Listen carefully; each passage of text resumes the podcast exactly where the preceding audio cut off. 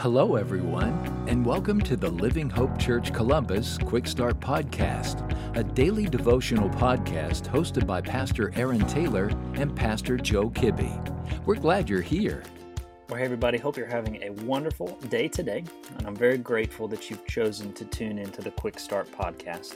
My name is Aaron Taylor, and I serve as the teaching pastor at Living Hope Church Columbus. And our passage for today is in the letter of 1 Corinthians, chapter 10 verses 23 and 24. And Paul writes these words to the church in Corinth Everything is permissible, but not everything is beneficial.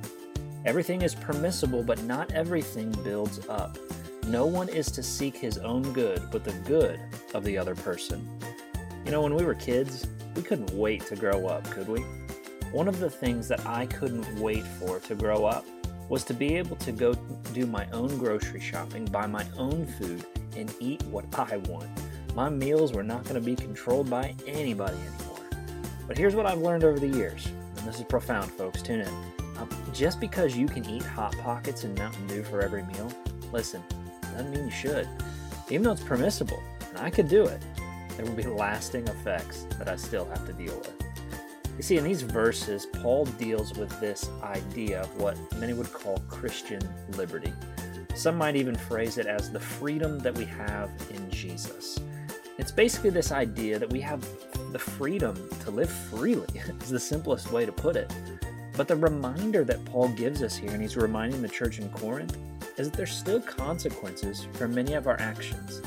In this chapter, the struggle that they were dealing with, processing with, and wrestling through was this idea of eating food that was offered to idols.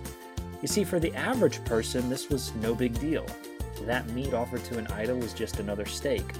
But to the person who had come out of idolatry in these churches, that food was tainted.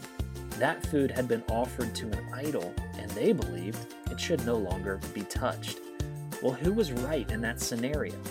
The answer is both of them. You see, the solution lies in each individual choosing and saying, just because I can do something or just because I can't do something doesn't mean I should or shouldn't do it. A little confusing, isn't it? Because if I choose to do that, even if there really are no negative effects, really, it still may negatively affect another follower of Jesus whom I love dearly. So, again, the lesson is the same. We saw this yesterday in Philippians 2, and Paul reminds us here seek the interests of others. We got to lay aside our selfish desires for the benefit of other people. What's that theme we saw yesterday? Choose humility. I hope that encourages you today. And if you found this podcast helpful, would you send me an email to aaron at livinghopecolumbus.com? I want to hear what Jesus is doing in your life and how I can be praying for you. Hope you have a great rest of your day.